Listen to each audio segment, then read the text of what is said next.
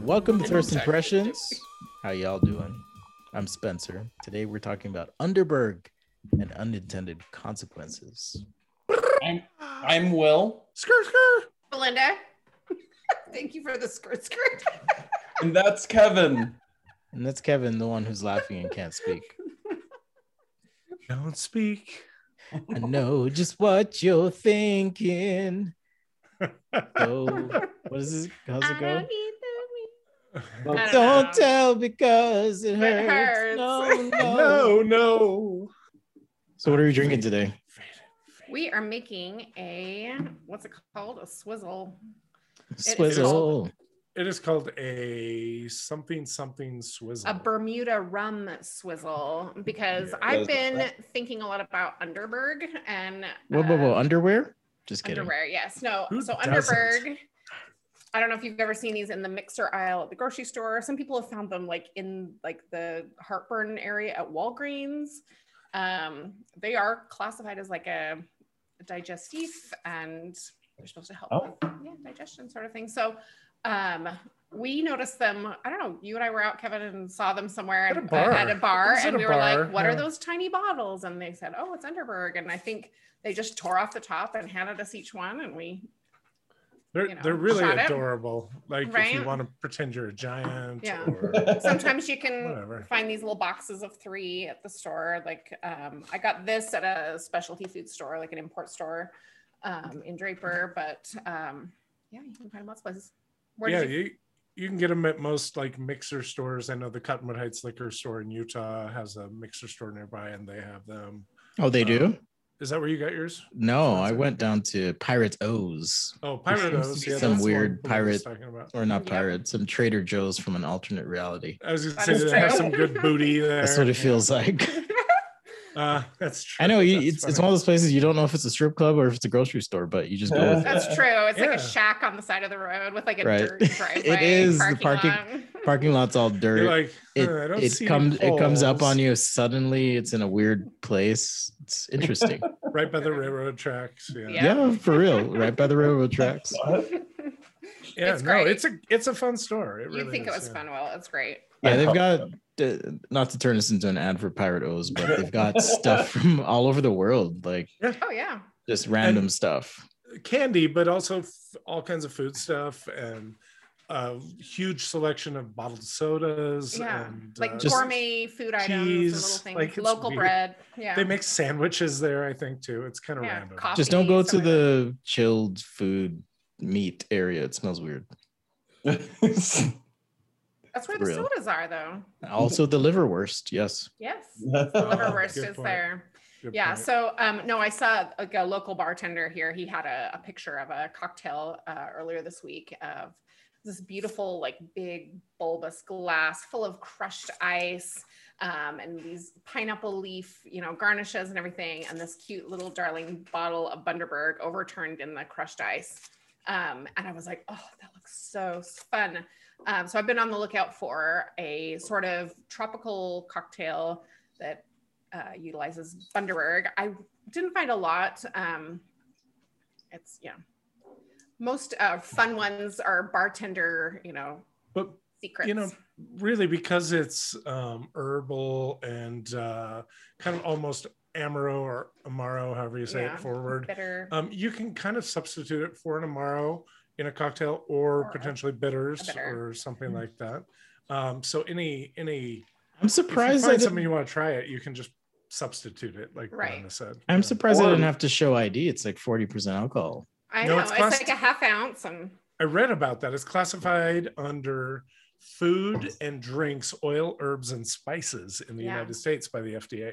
So lucky us. Okay. Yeah, no need for a liquor license. It's kind of like kids are buying almond extract or whatever. I don't think this is something teens, binge on. It is 44% alcohol by volume, so it's like almost 90 proof. 88 proof is like, if you weren't a drinker, you'd have to drink several of them. I mean, but you can buy 3 packs of them, apparently, so why not? It's true. That's an ounce and a half of liquor that you could be drinking, right? I have not tasted my Underberg yet, so I don't even know what it tastes like. Okay, well. You can take a little sip out of the bottle when you're ready to add it.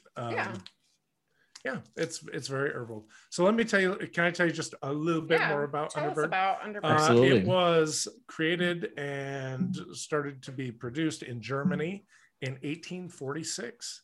So it's been around for a minute, from 1839 to about 1849, because of World War II and lack of resources and whatnot. They did shut down for about a decade there. But other than that, they've been around since 1846. And like I said, it's classified in the US as kind of an herb or an oil, kind of in that same realm. So you can buy it outside of the liquor store, even in Utah. And yeah, that's really about all there is to say, other than to say it contains herbs, aromatic herbs from 43 different countries.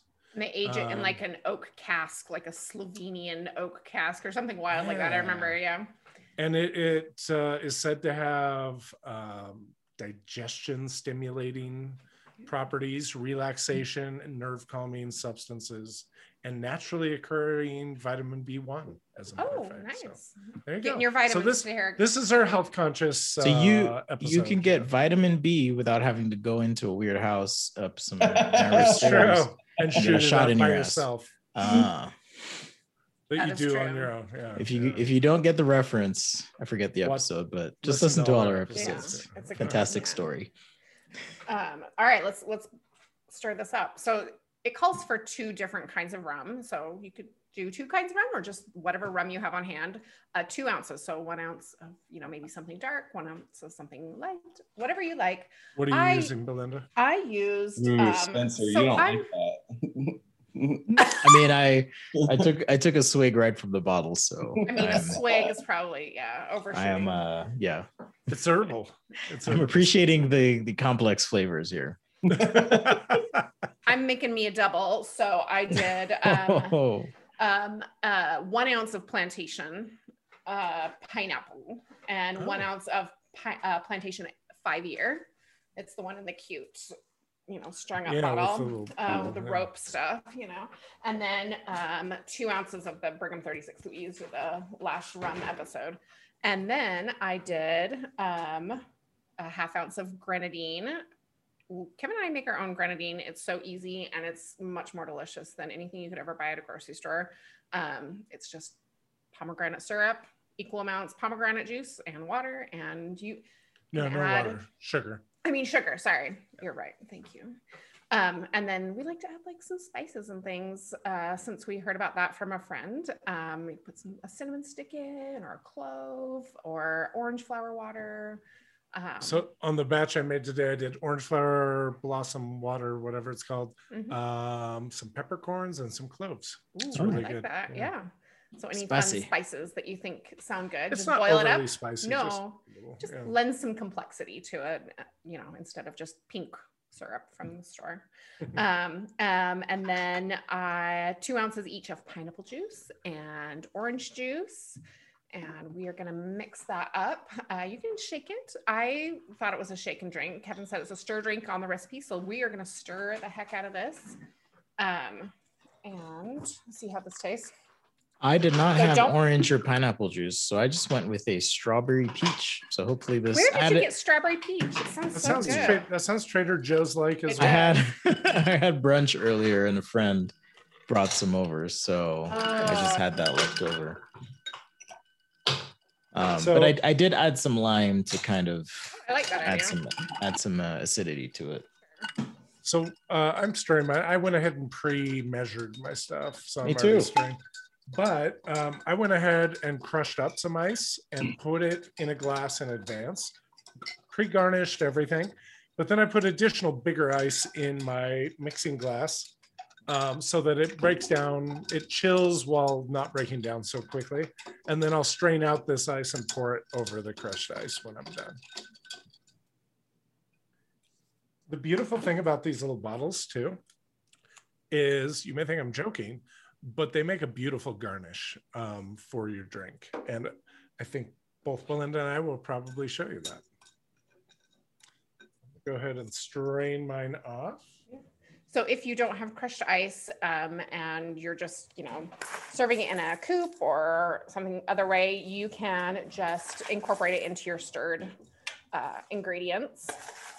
But I like to see it kind of twist down into the drink because I'm pulling it out. So I went ahead and let me move my straw so it's not so problematic. Well, let me fix that. I went ahead and just dumped the Underberg in and left the bottle right on top there. Oh. So you got the Underberg bottle and I got some cherries and a pineapple leaf garnish. That is cool. It's delicious. And I do like, it's a very sweet drink. Obviously rum is pretty sweet. I use Plantation pineapple rum as well. Nice. And I used an Appleton Estate Jamaican rum. That's very nice. I used the Rand Nephew overproof. So I'm having just one drink. Wow. That's famous last words right there. Oh my God. We'll see. That rum fucks you up though. How big is the drink though, Spencer? I mean, it's not the size that matters, Will. It's how you drink it. That's a like what 3-to-1 alcohol to juice proportion. Wow, it's good though. Okay, let me get my drink. Yeah, I really like the herbal. It tastes like something that should be in something sweet. You know, it tastes like something that should be served in a hollowed-out pineapple. Oh, it would be delicious. Oh my God. No, Belinda. Shut the fuck up. Did you know that, Spencer? Oh, I did not know that. What just happened? Oh my God. That was unreal. For those listening, Belinda whips out a fucking pineapple. What the fuck? Is that a living bird? What is that? She made a bird out of the pineapple. That is so awesome. This is not real. This is not happening. God. But that head of that bird looks scarily real. Did you do that? What? No. I did. I was like, I need a little garnish, I think. A little garnish. And so I'm looking around online and then I see this little bird and I'm like, oh my God, that doesn't look difficult. Well, it was difficult. So wow. And my knives are not as sharp as I thought. Yeah. That was amazing. I did not plan that. That was unreal. Holy shit. So is that pineapple? That's the yellow part. Yeah, it's so you cut off like the top, like couple like 1.5 inches of the pineapple, that's and then amazing. You cut it down and kind of shape it into like a head, and then you make a beak out of a carrot. That put is some cloves in for the eyes. Hold that up. I got a screenshot. We all need to make some surprise notes, and Belinda's going to take awesome pictures, hopefully. Wow. That was amazing. How did you incredible? I feel like and how did he that was wild. I was like, wait, what the fuck was this? Man? I know. And I need to get like a selfie here. Holy hell. That's amazing. My hands were burning, like because pineapple's got like enzymes, it's kind of acidic and stuff. My fingers were just on fire. It's like when you clean out a pumpkin and your hands are burning up. And that's not a euphemism. Let's clean out the pumpkin. Oh, Spencer, whatever you sent me yesterday or today was terrifying. And the watermelon thing, yeah. Obviously, you all don't know what I'm talking about, but maybe we'll include that as well. That is incredible, Belinda. That's unreal. Yeah. Belinda wins. You win the day. Belinda wins the day. Wow. You know who didn't win? Who didn't win? Thank God. Former officer Chauvin. Oh man, I didn't watch the trial. I couldn't handle it emotionally, but I knew when the verdict was going to be read. So I was picking up my kids. I think I was about to pick them up, and I was listening ahead of time. They kind of held out to I think it was 5 Eastern roughly. The judge starts reading. I'm like, oh fuck, here we go. I'm about to turn into school, right? And I hear the first count, guilty. And then I'm like, what? Guilty. I'm like, what? Guilty. I'm like, yes. It's hard to express. And it's not so much the glee of his demise, but feeling happy that, hey, the system's actually recognizing, I think, and working in a way that keeps people accountable. That felt great. I told my son after, because we always talk in the car, like, hey, sure, that police officer who killed George Floyd, he got convicted. They found him guilty. He's like, oh man, that's awesome. I'm like, yeah, that's awesome. And I just started crying. Yeah. I hadn't watched the trial. I hadn't, you know, followed everything, all the minutiae of it, but it was just a really emotional, powerful moment for us. So yeah, I was happy to see that. I think it kind of points to like the, if I'm not mistaken, the AG in Minnesota's Keith Ellison, right? Who's a really good progressive. And it goes to show that, like, if you elect people who actually stand up for the values that you care for, stuff like this will happen. Like, I doubt if it was some other crony, like, conservative AG in there, I doubt that this would have happened. Like, and at just the beginning, it was surprising to me, honestly. I think we were all really scared that it wouldn't go the way that it did, and holy fuck, the country would have erupted. Yeah. It would have been bad.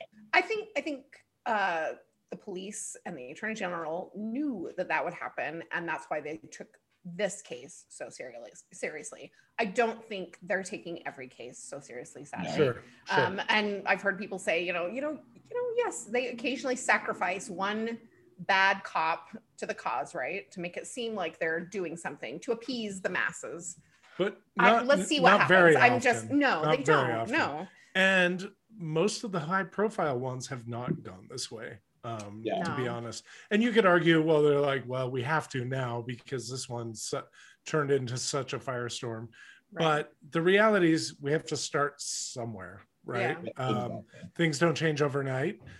So take it as a positive that I'm not sure I believe the system worked so much as people force the system to work. Exactly. The system can work to go the other way too. Like, the system can be gamed, I guess. Yeah, that's what I'm saying about, like, Keith Ellison being in that position that he's in. Yeah, yeah. Like, this is exactly why you need to participate in electoral politics. Like, if the people of Minnesota, if Keith Ellison wouldn't have been such a powerhouse there, then, like I said, I doubt this would have happened.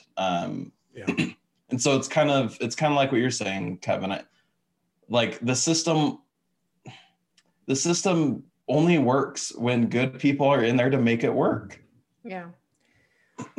And in this case, it did work because he was obviously guilty, and the stupid shit that the defense was using, like, oh my God, just the utter smearing of George Floyd is just despicable. But I mean, you've never ever, how many times have you ever seen a police chief or other police testify against a rotten cop, right? That was wild. I think this was a big deal, and they knew it was a big deal, and they spoke up. Thankfully, this time, I'm just really concerned. I mean, you've seen that there have been how many shootings since the trial started? Since the trial started, it was 75 several days ago. Yeah, so it's ridiculous. It's just unreal, and people just need to not think this is a huge win. We got to just keep moving, keep talking, keep. To be clear, that's not just shootings. That's shootings of civilians by the police. Deadly shootings even. Like, not just shootings. It's just killing people. Yeah. So, like this, what was her name? Ma'Khia Bryant. Ma'Khia Bryant, saying, oh, she had a knife, here we've got Kyle Rittenhouse with a fucking AK-47 or whatnot. Like, I don't know what fucking, like, gun.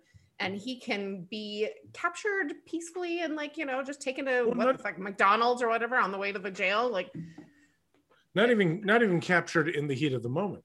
They're like, we'll go track him down later. Well, motherfuckers, why can't you do that all the time? No. Number one, and number two, when a young girl calls 911 to say, I'm being threatened, I'm worried for my, personal security, blah blah blah, please come over.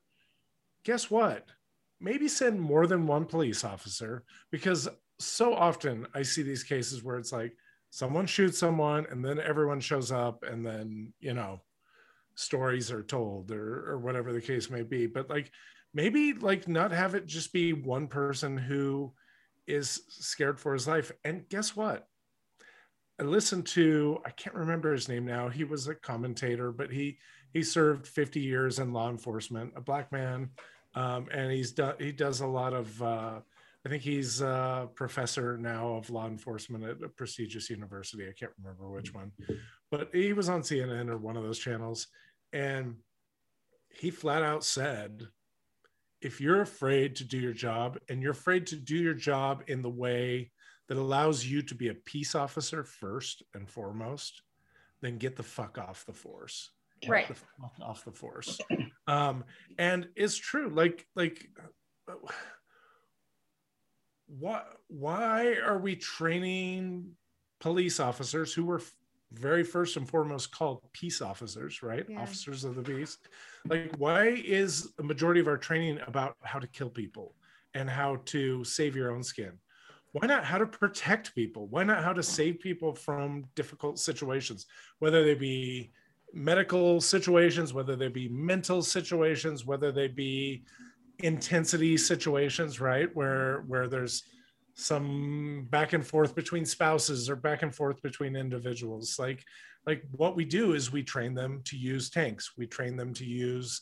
Not only that, but there was that video this week of like a training session, and the fucking like person doing the training session is telling the police officers how great sex is after you murder somebody. Right. Did you guys see that? What like, the hell? Yeah. No. What the hell?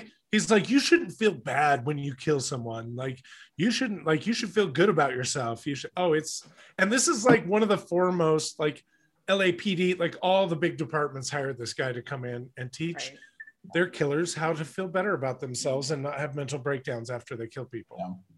That's literally what his training is. Like, why you should feel comfortable killing people. To me, like there was this video going around on Twitter a couple days ago. Of course, it's on Twitter because I saw it. But the video was of this woman getting arrested on the side of the road, and there's like three cops on her, and one of the cops starts lifting her up off the ground. Like her hands are handcuffed behind her back. So like she's trying to stand up because you can't, like if someone's lifted up your arms, you have to stand up, right? Yeah. And he immediately throws her to the ground and starts like beating her on the face, like just smashing her face in. And then the other cops, they actually step in and were like, no, don't do that. Don't. Like, but that's all they did. And then like, they didn't physically stop him. They just said no.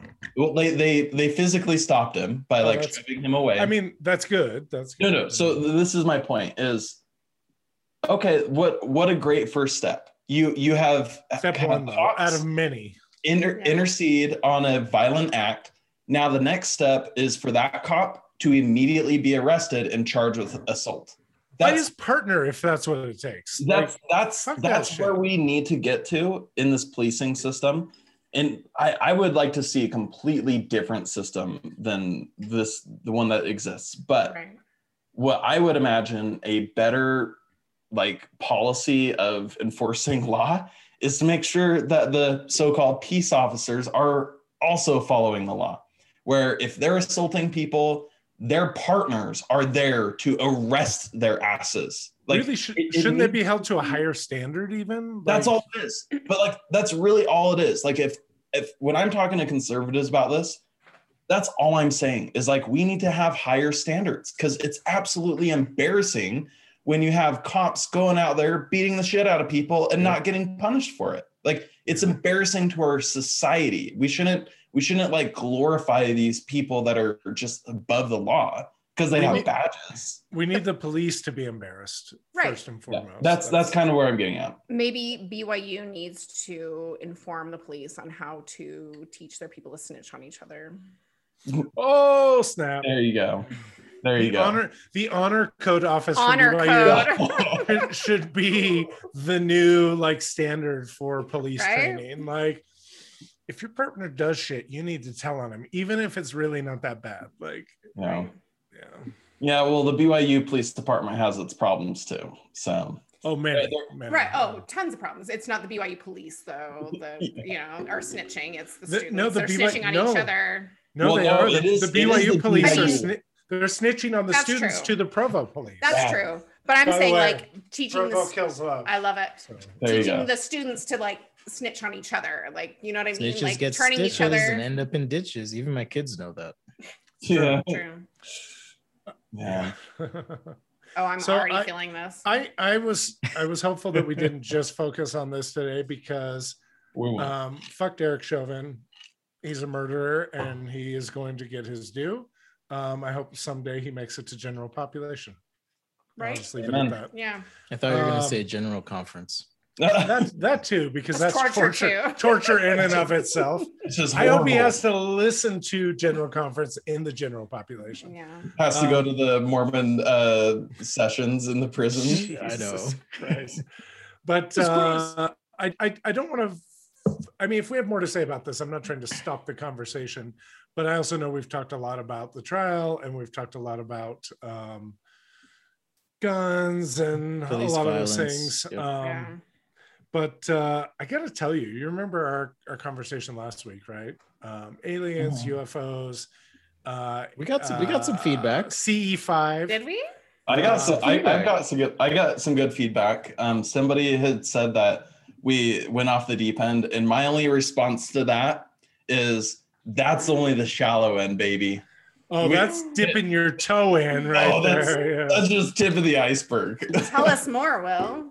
Oh, maybe we'll save an episode. We'll save it for part two. What I will say as a precursor to part two is that is exactly what the government wants you to think. But I'll just leave it at that. I'll just leave it right there. Fucking crazy ass people talking about aliens. No. Okay, here's I've had people tell me like why do you care so much about like this like conspiracy stuff? It's fun. It's entertaining for sure. It's entertaining. Not only that, but I think it's important to try to think of things that are just like, I don't know, batshit crazy. I think it's important to expand your mind and not like contain your brain in what you think should be what reality is. Like, I think you should challenge, like just how like you challenge like your assumptions on like certain topics.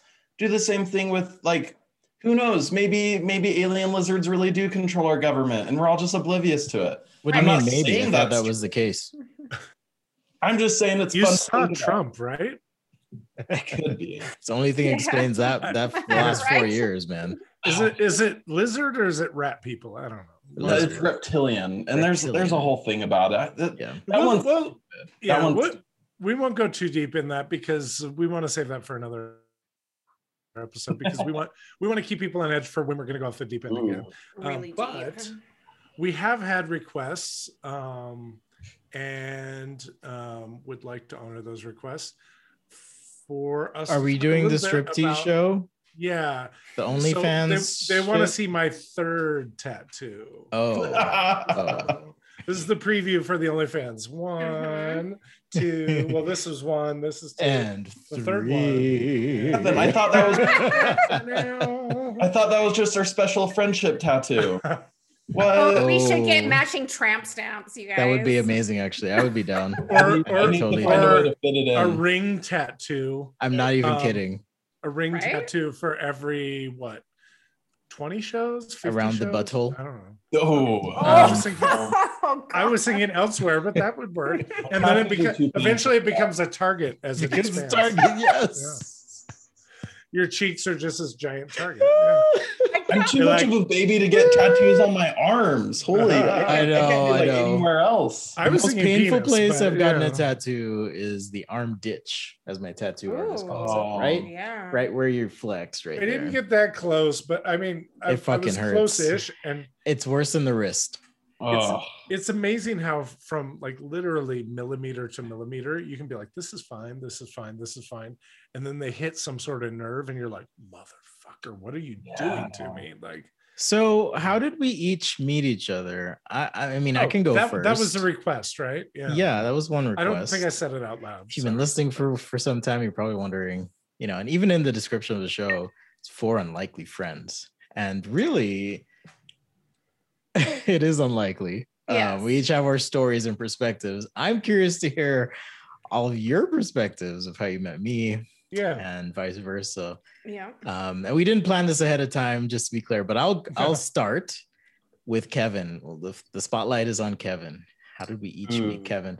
For me, and I guess, no, is this tied to Belinda somewhat? I think I'm the linking factor between Spencer and Kevin. But how I met Belinda is different than how I met Kevin, for sure. So I met Kevin, actually, the first time I met Kevin, he came to my house.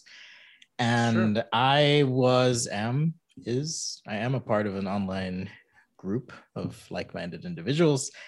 And I planned an event, and I was like, I'm going to do a party. It's not QAnon. It's not QAnon. Oh my God. Fancy as fuck dinner. Ass Eaters Anonymous. Just kidding. But Will's like, hey, yay. He's like, I wasn't invited. I'm feeling it too. And Belinda's bird is hilarious. Oh my God. It's killing me, right? So fucking amazing. It's unreal. Okay, so how did I make it? So I had this dinner at my house and invited, I don't know, was it 16 people or something? Yeah, something like that. And Kevin shows up, and you guys brought like, I had everyone bring something. Mm-hmm. I cooked like ribs and I think salmon. I love cooking. I love entertaining. Tons of wine, whatever. And I had everyone bring something. Kevin and Belinda roll up together with like some bomb ass dessert. I remember a cake stand with a glass cover. Is that correct? There was no glass cover, but it was this white cake stand with a beautiful chocolate cake, multi-tiered with whipped cream and berries everywhere. This is like next level. Beautiful. I'm thinking this is really next level. Anyhow, get talking with Kevin. And we just hit it off. Absolutely hit it off from the first time we met. And I'm smiling because I remember exactly what I said to him, or what we said to each other. I don't remember who said it, but I remember this was said. Why the fuck are we not best friends? Exactly. And I was like, I know. And I put your name in my phone. I don't know if you remember. It was Kevin motherfucking Jensen. And so every time. Is it still that? Not anymore. Some people might call me that for different reasons. I mean, yes. Yes. But I remember putting Ralph your name Hancock in my phone. In particular. No. Ralph Hancock. Fuck Ralph Hancock. That's right. You, but ever since then, we were just kind of connected, and eventually made my way into karaoke scene. Kevin was huge in that. In fact, one of your handles online is Karaoke KJ. That's true. But we love karaoke, and that was a way that we, I think, deepened and built our friendship. And since then, have been on trips together and hung out a ton. And it's been just a beautiful friendship. Just want to say I love you, man. Like I love you too. I cannot imagine life without all of you, but you know, Kevin just like, Thank you. The reason I know Will is through Kevin too, but more on that later. But that's how I met Kevin. Why aren't we best friends? Yeah, we are now. Yeah, woo. Now we are. Thank you, man. Will, how did you meet Kevin? How did I meet Kevin? So it was on my first day of a new job. We went out to lunch and Kevin was there, and Kevin had actually just started around the same time. That's true. And so he was kind of just giving me like the lay of the land, just asking about like, really it was just like it was like my first job outside of like working with family, not like, I had worked with family in the past, and so it's just like I always knew somebody from the company I was going to go work for, and so this was like really like my first time like going to a new company, and I had no idea what the fuck was going on, and I'm just like I don't even know how to like talk to these people. And Kevin, bless his heart, is just such a nice dude, and he talked me up like the whole way while we were going to get lunch. So he was like my first like work friend that I had. So that's how I met. Those were good times. Those were good times. And then I tried to give you alcohol when you were underage and realize it. But yeah. No, shout out to. It was only like a month or two. Yeah, it was close to your 21st birthday. But shout out to some of our listeners. Taylor, shout out to Trevor, shout out to Dan. Big Dick Darren. Big Dick Darren. Like, always. Belinda was actually over sometime last week. Yeah. And I was on a conference call. I'm like, oh, that's Big Dick Darren. And then I looked down. I'm like, oh, shit, I hope I was muted. And I was. Okay. It was fine. But I'm like, that's Big Dick Darren right there. Oh, my God. Yeah. I would have loved if that had been live and everybody had heard you say that. And they'd have been like, we want to know more. Oh, my goodness. How do you know this? Our good friend SH would have loved that, let me tell you. Without divulging details, I'll just say I've done many things on conference calls that were audio or video turned on. Yeah. I would have been fired. But pro tip, do not give your phone permission, or do not give the apps, like your meeting apps, do not give them permission to your camera. Yes, it's just, absolutely. Just do it on your phone. On your phone. Yeah, on your phone. Yeah. Do it right now. I need to uninstall and reinstall. Or seriously, man. Yeah. I might have just saved your job. Now go on your phone and turn off your permissions. I promise you, just do it. I'll do it after the show. Actually, I'll do it in the morning because I'll be fucked up after the show. But, Belinda, how'd you meet Kevin? So I met Kevin and Spencer about a week apart. I had no idea. I had no idea about that one. Yeah. Okay, okay.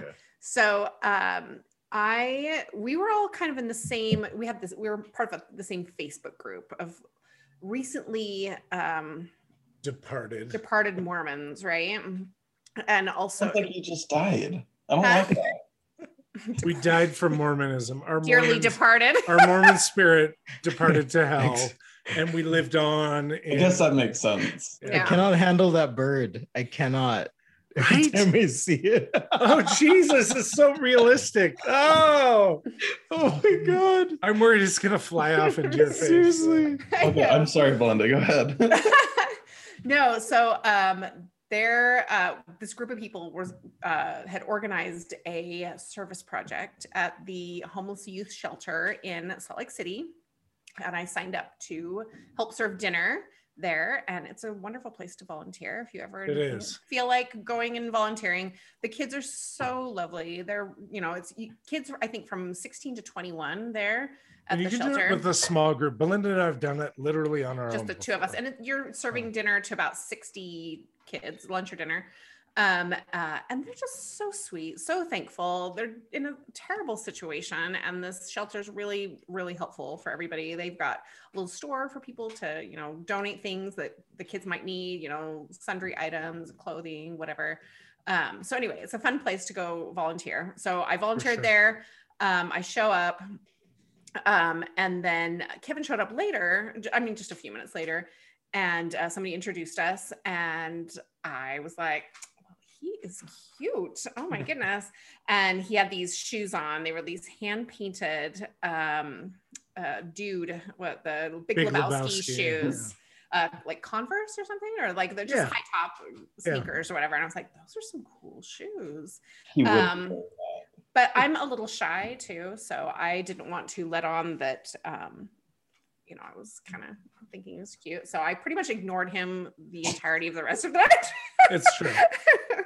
And then the next week, I was invited to a party. Kevin did not go to this party. But I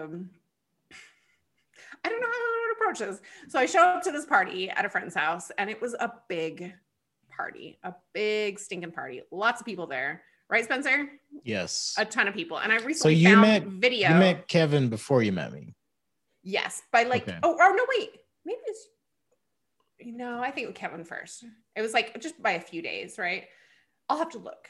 That video that I found that showed you kind of in the hallway. I think you met him a week before you met me. Oh, maybe that's the case. This will be a good segue. It was Halloween to you too, anyway. So. It was Halloween time or whatever. We got invited to this party. It was November. It was sometime in November because it was a birthday party for someone who also has a November birthday. Gotcha. I have a November birthday. Yeah. Oh, nice.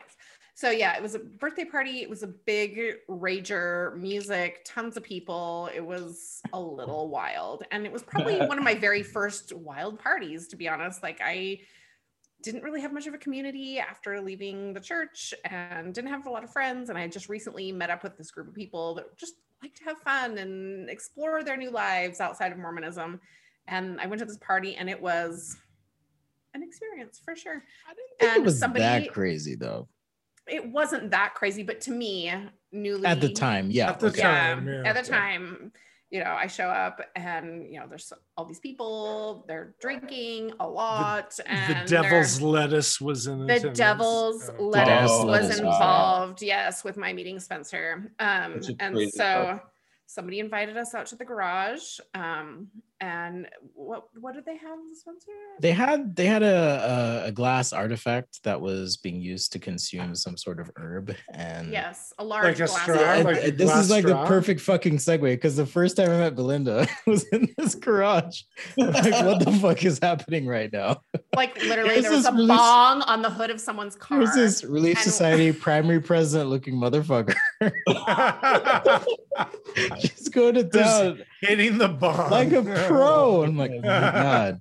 And that's actually where I met our other mutual friend as well, who was the purveyor of said herbs. That is true. That was a party, man. I just a little bit of context and background here. So divorced as well, yeah. Three of the four of us. I was super fucking paranoid at the time.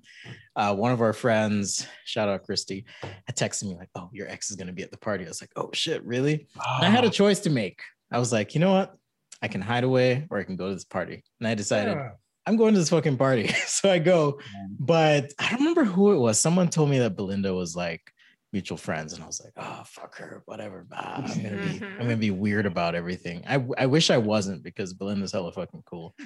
And ever since then, clearly she was at my fancy as fuck party that I had. Not fancy fuck party. Although but it kind of went that way.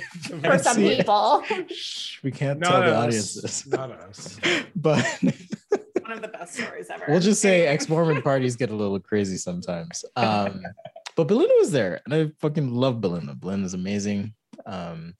Just it's a beautiful thing to think about how life. It's almost like you have these like stories that sometimes just cross over and interweave, right? And it's just such a fucking beautiful thing. Yep. And I did know Spencer's ex-wife before I met Spencer, and we had done a lot of things together. But you know what? Here's a pro tip. Just the tip from Belinda this time. Kevin, I wasn't gonna laugh. Don't get involved in other people's shit. Just so you're aware. Like, we've all got our own drama to deal with. You know what? It's just wise just not to involve yourself in other people's trash. Okay. Yes. So that's my pro tip. And that was just what I try to live by. And even with Spencer and his ex-wife, I'm like, use your imagination. So small world though. In fact, right? I've heard many times in the ex-Mormon community the phrase small lake city being used. I hear that all the time, actually. Small lake city. How did you meet Belinda? Well, I'm assuming it's through Kevin. Yeah, no, how I met Belinda was literally Kevin texted me one day and was like, hey, so Belinda's gonna come and pick up my laptop because I forgot it. Oh, that's right. Could you go up to my desk and get it for her? That's how I met. Favor, sure. Thank that's you. That's how we met. But like, you came to our house one time. Yeah, that's true. We had like this deep discussion for hours. We were like drinking and talking about I don't know what, like something Will-centric. Like it was just great. I remember. Yeah, it was so one of those. Do you want to know what do you know why we met? Spencer bailed on it, but it was this podcast. When we originally were talking about making this podcast, which was like 2 years before we actually started it. Mm-hmm. So Spencer and Will and I went to lunch from work one day, and it turned into like you've heard of 3 martini lunches. This was like a 4 margarita lunch. At the first time I had a mojito. Yeah, there you go. And I remember that. So we were like, we're gonna fucking do this podcast. It's gonna be incredible. It's gonna be unreal. And so me being me, I was like, well, let's have a meeting. Let's get together and discuss the priorities. Started an Excel sheet for a Gantt chart. That's right. You all know I've shared. Kevin is the king of Excel. Many spreadsheets with you. Yeah. So good. So I love about you. But yeah, you came over and we ended up like hanging out for hours and hours and talking about deep, dark secrets and lots of incredible things. So it was the beginning of a beautiful friendship. Yeah. It was. Yeah. And then we started a group chat called Thirst Impressions for like 2 years until we actually did it. Seriously. I guess the pandemic kind of created some space for creativity and just like going for it. We're just like, fuck it, let's do it. I mean, there's other things on the back burner we won't speak of that are still there on life support, but we should still do. Things will happen. I feel like things will happen. It's like that. Milk punch. It's melding in the background. like mellow into this beautiful milk punch or well-crafted infusion. Yes, absolutely. It's almost like a target on a butthole. So I remember we talked about that, but it's been cool. The first time I met Will was, and just by way of background information here. So I worked at a company, hooked Kevin up with a position there. I think Will was not by referral, but we just all ended up working at the same place. I got super lucky how I got my job, honestly. We were there.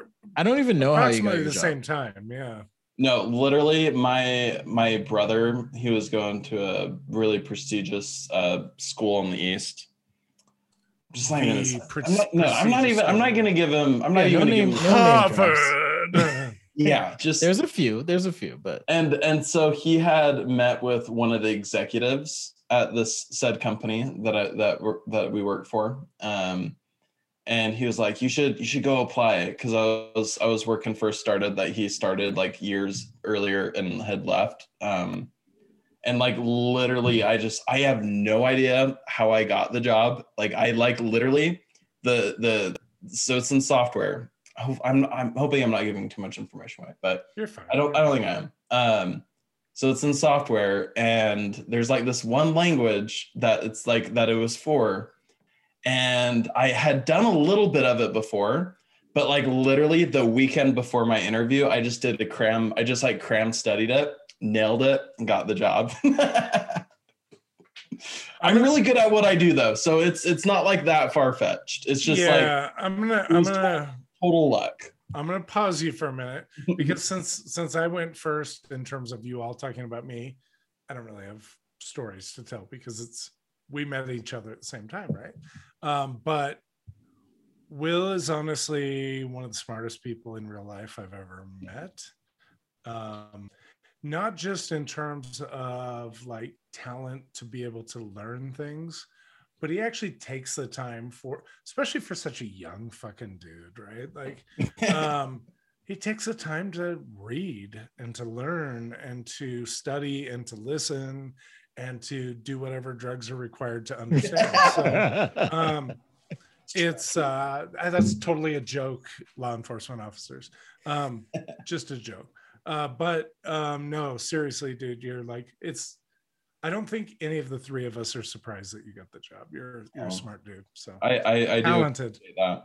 I still think it was luck, but I remember maybe I think you're getting to this, Spencer. I remember when me and you first like actually like did work together. It was like on some the Skunk Works We did a little I don't know how you define it. For the R&D project, I guess. Yes, that's fair enough. CG? For CG? No. It was for strategy and innovation. Way back when. Yeah. Way back when. Oh, fuck. Nice. I didn't know that. Yeah. That was the first time I think me and you actually like interacted, because we just never crossed paths, really. Not as much. I mean, I remember when you just got when Spencer came to talk to me. Yeah. I would come down and talk to Kevin and be like, "Oh, hey, Will," all the time, and people are like, "Poor Taylor." Poor Taylor's like, "Oh, good." I know. Like these guys are. But no, I remember when Will got his forearm tattoo. And for fans who don't know, Will Will you? No, it was the other one. Oh, the other one? Oh, no, yeah, no. I got this one before. No, didn't you get the tree thing? Where's the trees? No, this is the trees one. It's, oh, it's just upside down. Yeah. Oh, my bad. Okay. Yeah, that's the one then. But for fans who don't know, Will used to have very long, luxurious hair. Yeah, it was like OnlyFans would. It was OnlyFans.com/. It was like, seriously, when I cut out, we should literally have an OnlyFans. No, we should not. No. It was, my hair was like literally like 5 or 6 inches down my back. That's how long. No, it was super long. Yeah. And you only wore a beanie all the time. It's true. When we start not working from home all the time, I'm going to start wearing a beanie more. Because look at this hair. This is such a. I think the first photo I have of you is with long hair and a beanie, for sure. Yeah. I miss my long hair. Maybe I'll start wearing a wig or something. Extensions, Will. Extensions. No, I like the long hair because I don't know. I think maybe. Tell me if you guys can relate, because I don't know if this is just me.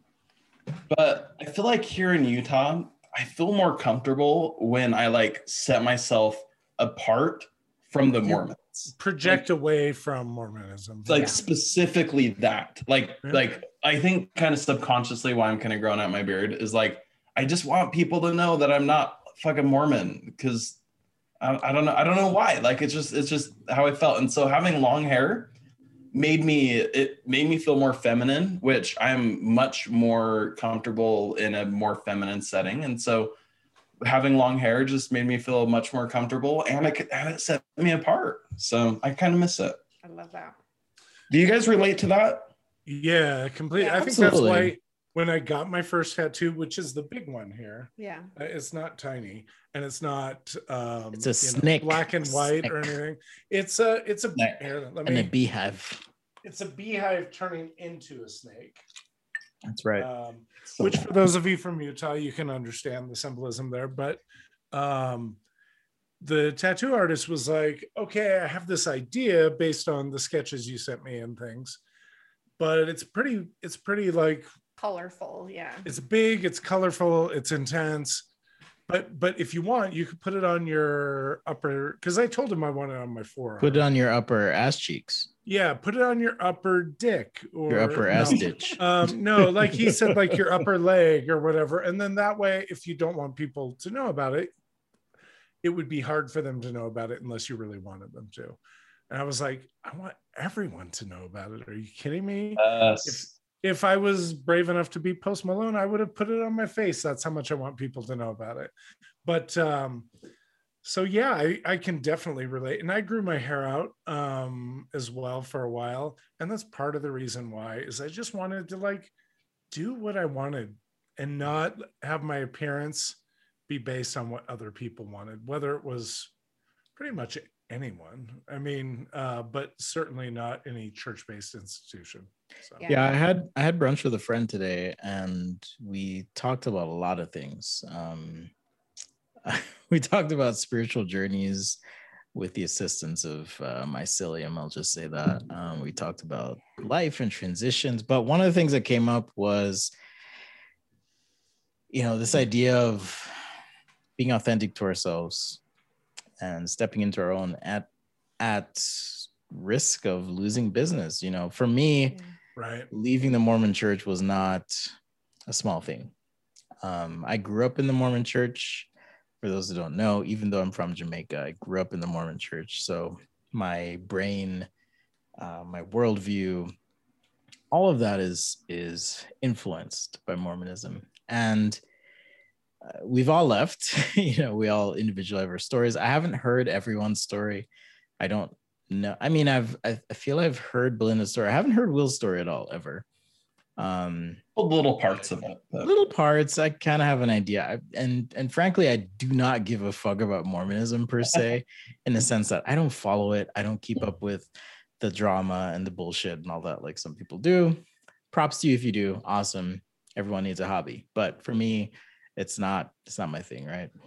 So, but in addition to sharing how we met each other, we also wanted to talk a little bit about our exits. And it's something, at least for me, and I'm fairly certain, I would hazard a guess that it's also impactful emotional and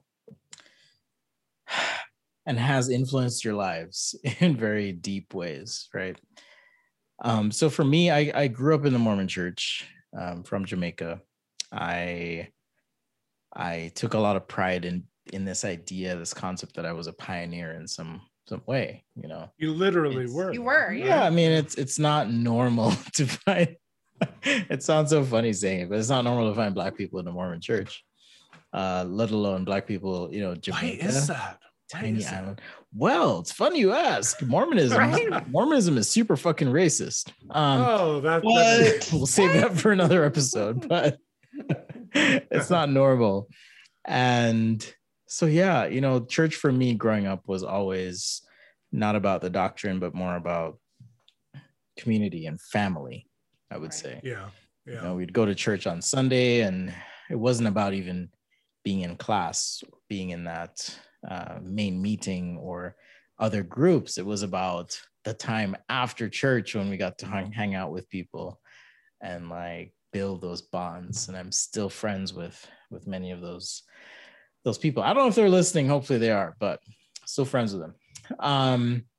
So I would say my first like reality piercing, shelf breaking existential crisis happened on my mission. For those who don't know, Mormons, they go on a 2-year, I'll just be generous and say service-based excursion. Paid for by yourself and your family. You pay for yourself and your family, sometimes at the expense of feeding your family. You send this older sibling out because that's what God says you should fucking do. So you do it. So I went to San Antonio, Texas. It was awesome. I loved it. I have no regrets, remorse about that time. I have what I call curiosities, but not remorse.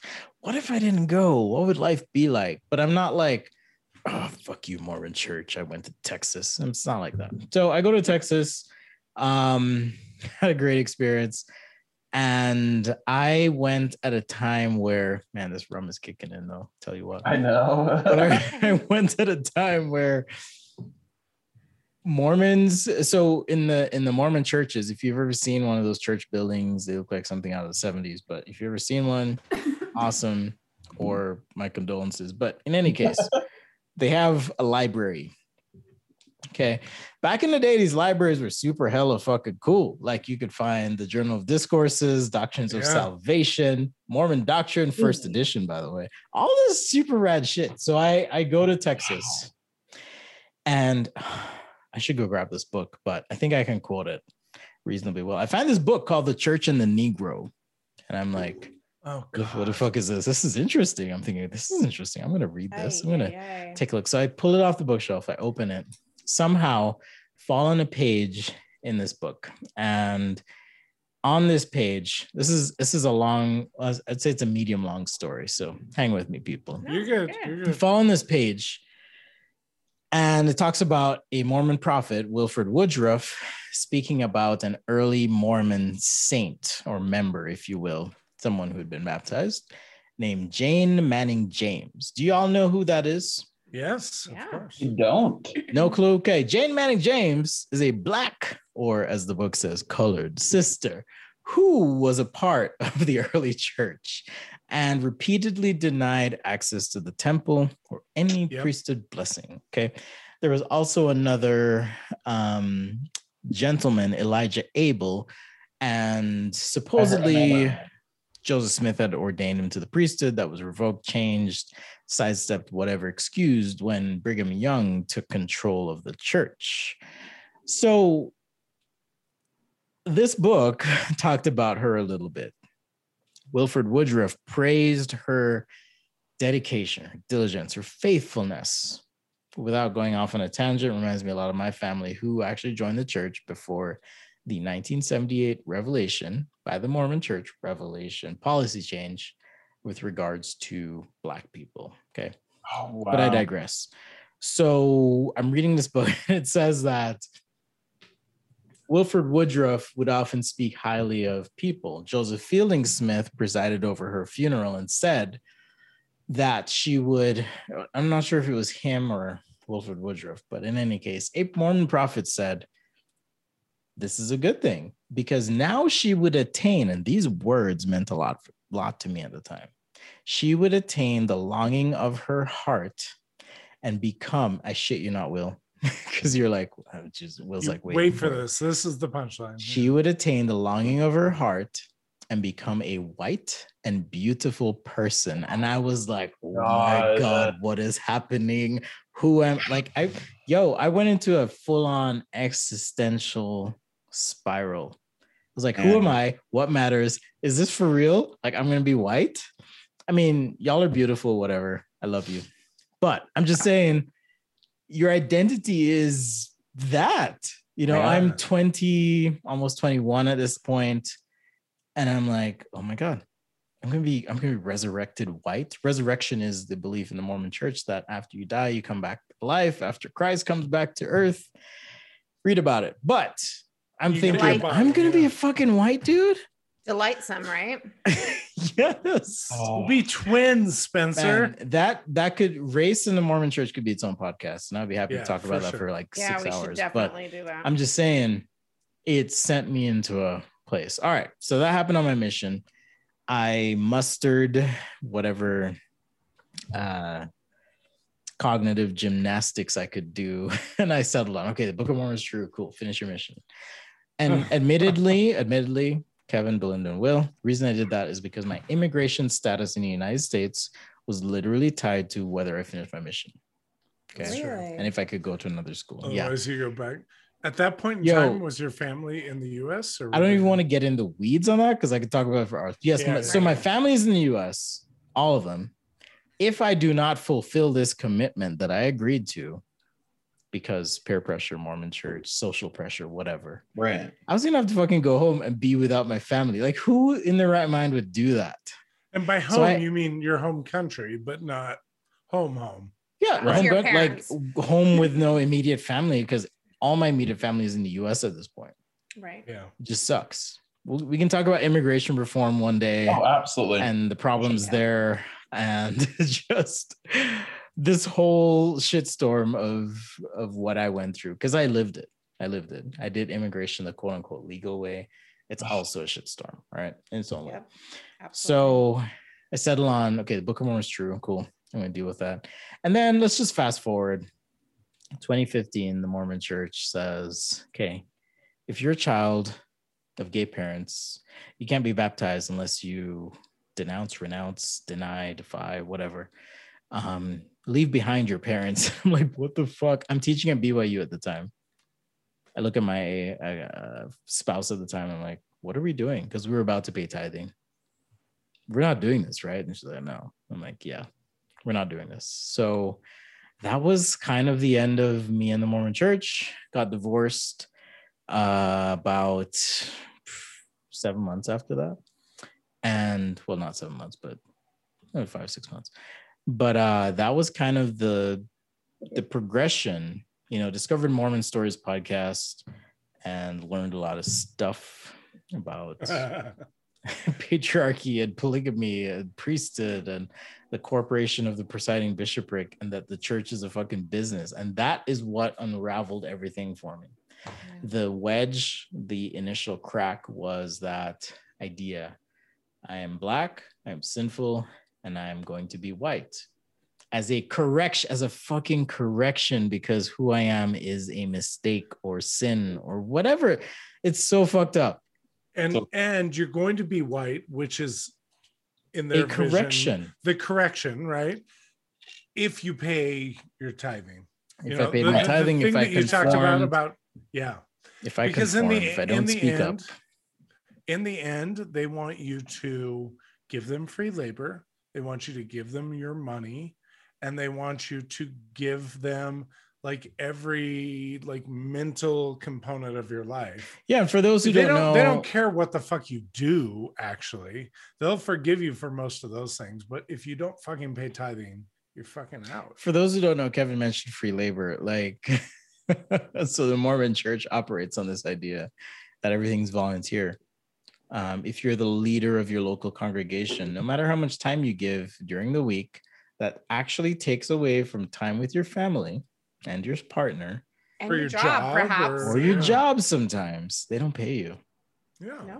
To clean the church. They enlist members in the local congregation to do that shit for free.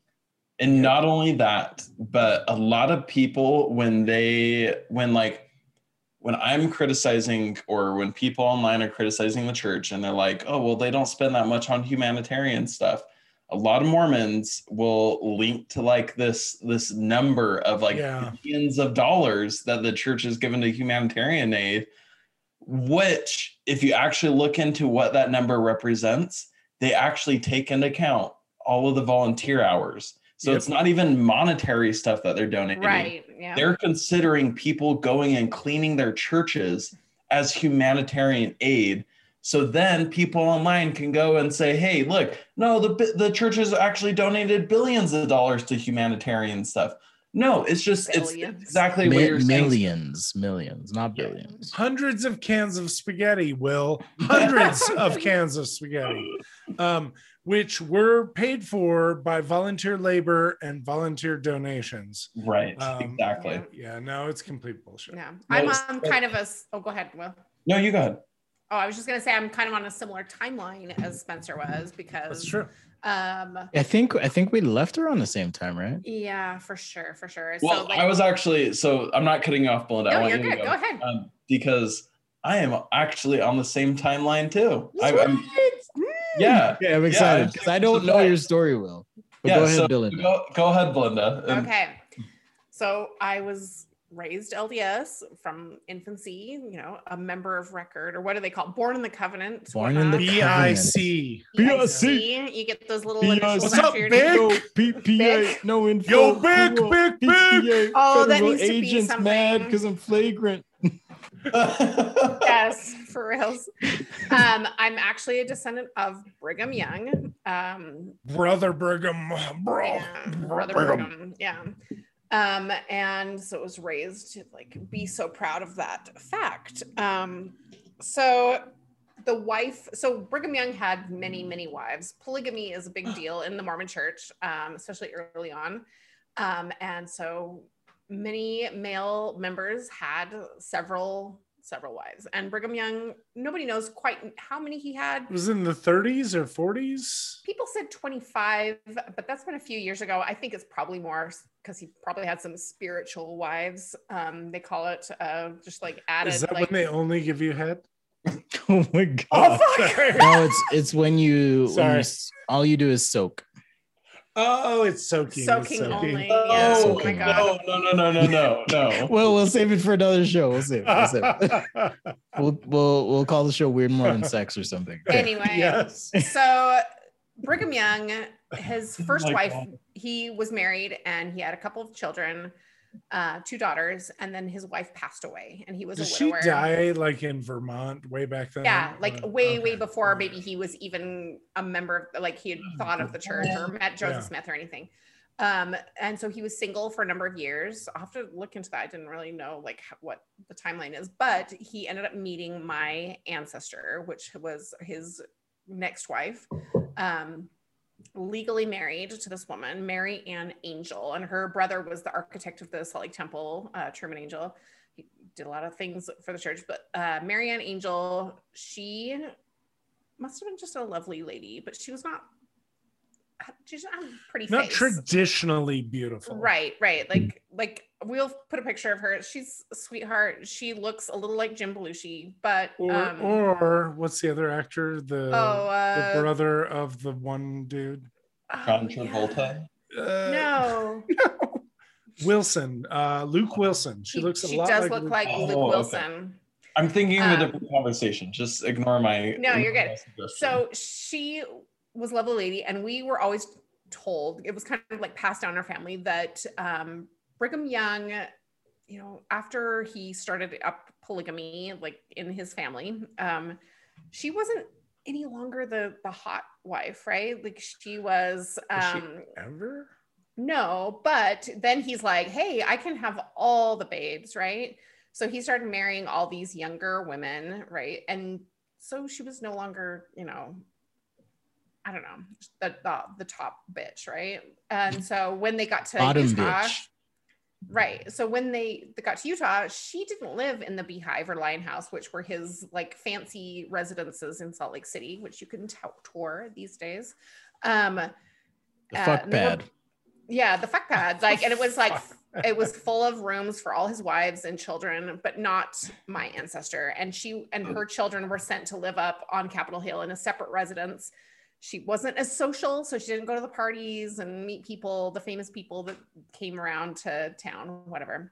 But we knew this growing up, that she was kind of forgotten, and her kids weren't really, they didn't know their dad very much. Like, it was just kind of this kind of sad relationship. But we were so proud to be descendants of Brigham Young, right? We're so fucking proud of that. We are descended from a prophet.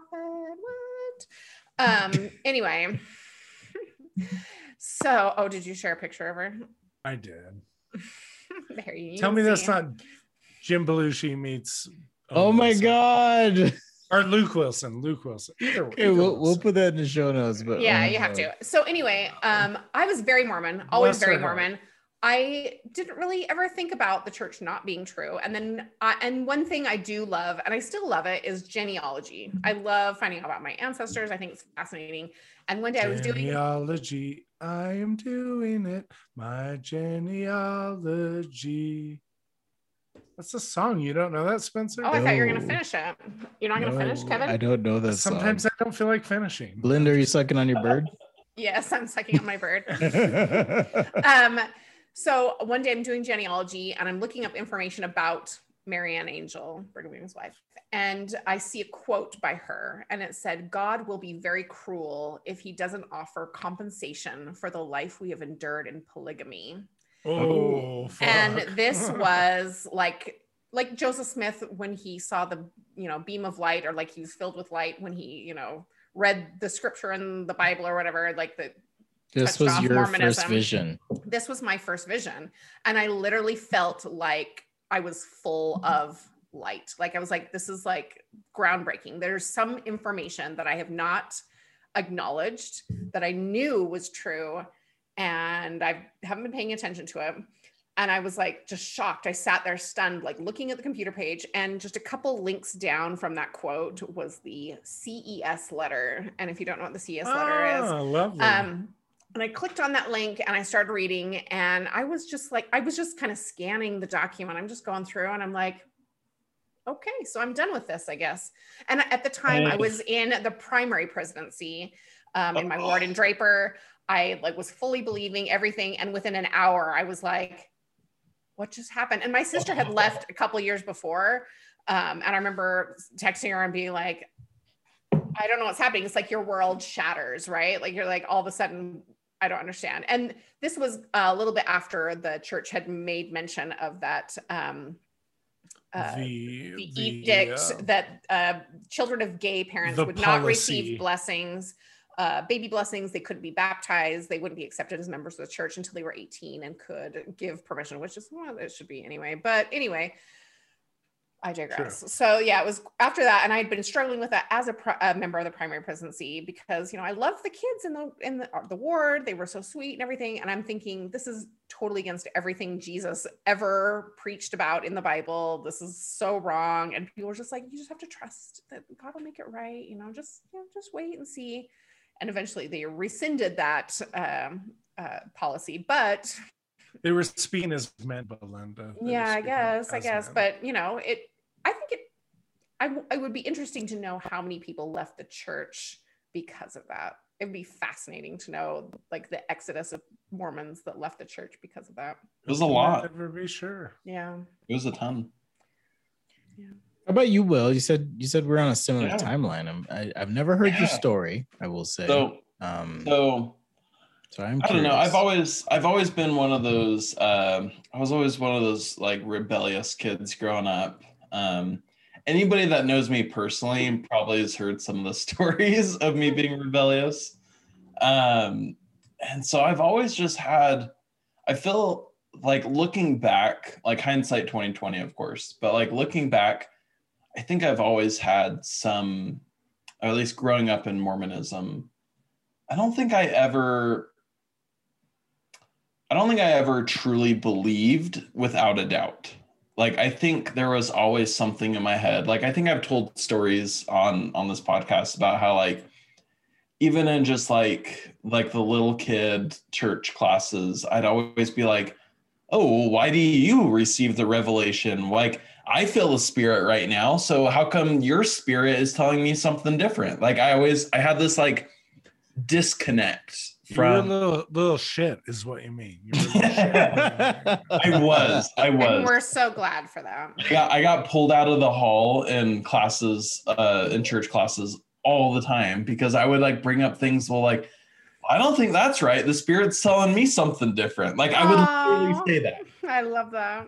And so I was always kind of like this like little free thinker and kind of challenging the lesson in Sunday school. And, but I was still like a member of the church and I would do all the things. I'd go to baptism for the dead all the fucking time. I did early morning seminary. I did all the stuff. But then when it was time to go to college, I had this high school girlfriend that I was just obsessed with. I've mentioned in the past, like I suffer from depression and anxiety, and having a significant other really takes away a lot of that stress. It's not a healthy way. Like, that is not a healthy way to deal with your mental illness. Do not do that. If you're suffering from mental illness, go see a therapist. Therapists are life-changing. Seriously. Absolutely. But I didn't know it at the time. And so that's kind of how I dealt with it. And so I was just like obsessed with having a girlfriend, and we moved out, went to Utah State, and at this time I was kind of already like, I just wasn't going to church, but I wasn't like out of the religion. Like I hadn't made the decision that like, oh, I don't fully disbelieve anymore. Like it was more of like, oh, I'm trying out. Like you were a Jack Mormon. You were a little. I was a Jack Mormon. I was definitely a Jack Mormon, where I was like, oh, I still believe, but like, I'm going to choose my own path type of thing. And then when the policy change around children of gay parents and all that stuff started to happen, that's when I started to actually started to get more into like progressive politics too. And I looked at that, and I saw that the church was making this like horrible like decision that would punish gay people. And I just could not understand it.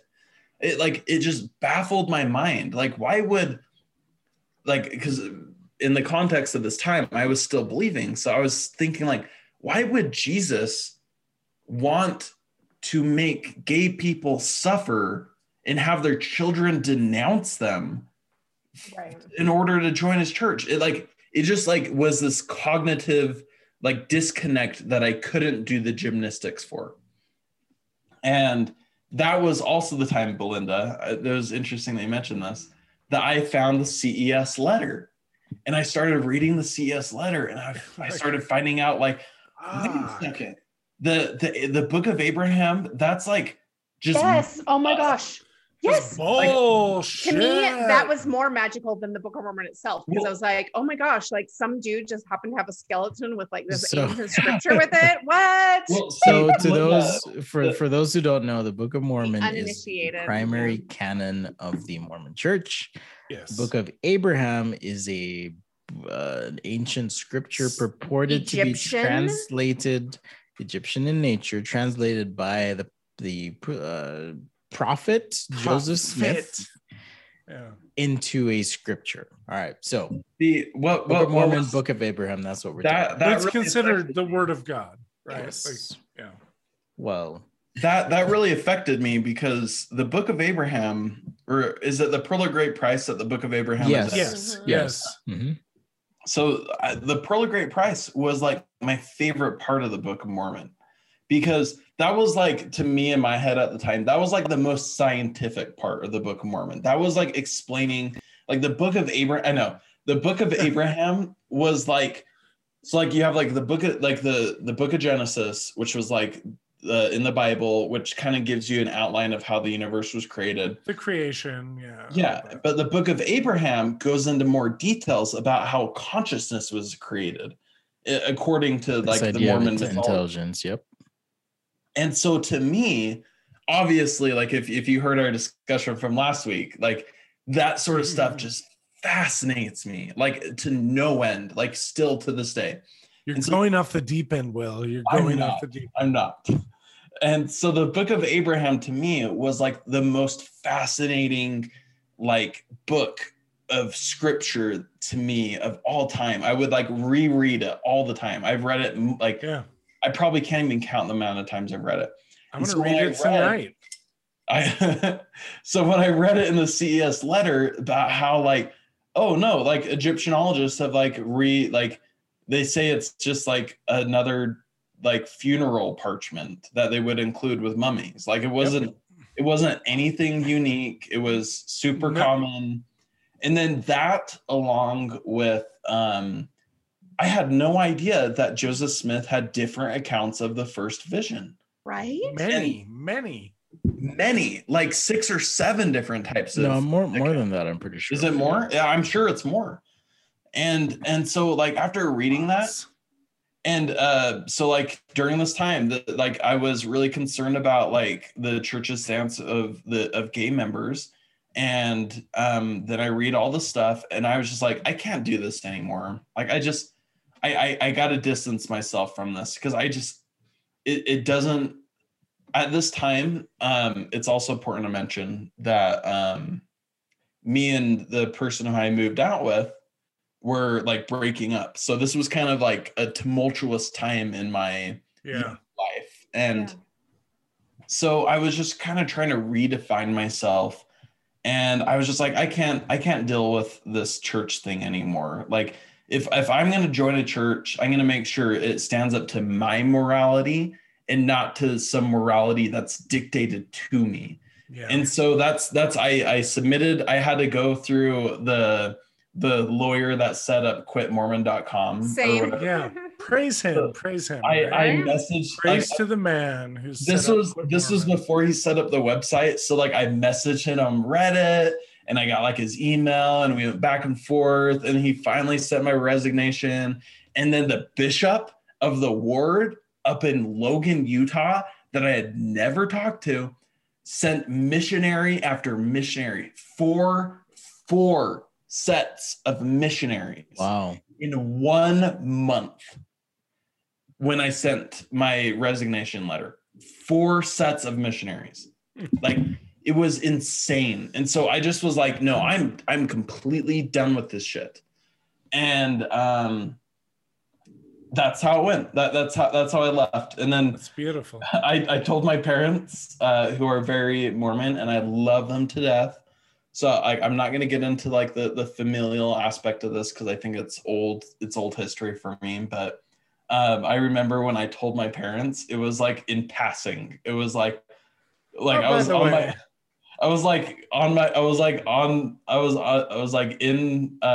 hometown, coming back home from college, and I was like on my way to bed, and I was just like, oh, by the way, I just barely resigned from the church, and then I went to bed. Night. It's amazing. I still haven't told my family. So. But they know. I'm certain they have. They know I don't go, but I think it's like that caused a lot of drama in my family, which I'm just not going to get into this podcast. That's personal, fine. But there's always drama surrounding that, right? For me, it was more like, yo, none of us are coming back. At least most of your kids. So deal with it. And I put my shades on and I walked off. I will say this though. So two shades things. Come down like the meme. Sick AF. two things from the fallout of that story though was just after that. That's like when me and my girlfriend at the time we had broken up, and seriously, like that year after of me like leaving religion and leaving, because like I said, this is when I was like starting to explore like more progressive politics and like kind of expanding my mind out of this conservative mindset. That's when I got my first boyfriend, which is super awesome. I love that. And also that was a really I don't know how to describe this. Me and my parents kind of had like a falling out, but then I feel like I've helped them see the light of like actual love, like love, where it's not contingent on what religion you're part of. Love is big. Love is huge. Like exactly. Love, maybe we'll save this for another episode as well, but I'm hot on this whole like idea that love is expansive and can account for many things. I would love to hear your perspective on this, because like during this time, like I said, there's kind of like a falling out in my family, and over it's taken years, but like me and my family, me and my parents, me and my mom and dad, they're like my best friends, and like they're still super Mormon, and like that's kind of why you might hear me on this podcast try to defend Mormons just a little bit, because I know that there are people who still believe in that religion. Oh, of course. Genuinely try to live in Jesus Christ's footsteps, even if my understanding of Jesus and like the doctrine that he used to teach, if he existed, I would think that he would be a loving person, and he would love gay people, he would love sex workers, he would love every single person. That's at least how I feel. Like if you actually took his doctrine to heart, I feel like that's who my parents are. Is like they're not like the doctrine like cultists of Mormonism. They're genuinely loving people. Yeah. So if you hear me defending Mormons on this podcast, just know it's out of love, and it's out of, I mean, your parents are young enough though, I wouldn't be surprised if they left at some point. Yeah. No. They're much older. They're older than Kevin, so that's pretty old. But still, like they're not fucking 78 and 81 like my parents. Fuck you. You know. No, but here's the thing. I just wanted to poke fun at you, Kevin. I love you. I love you, Kevin.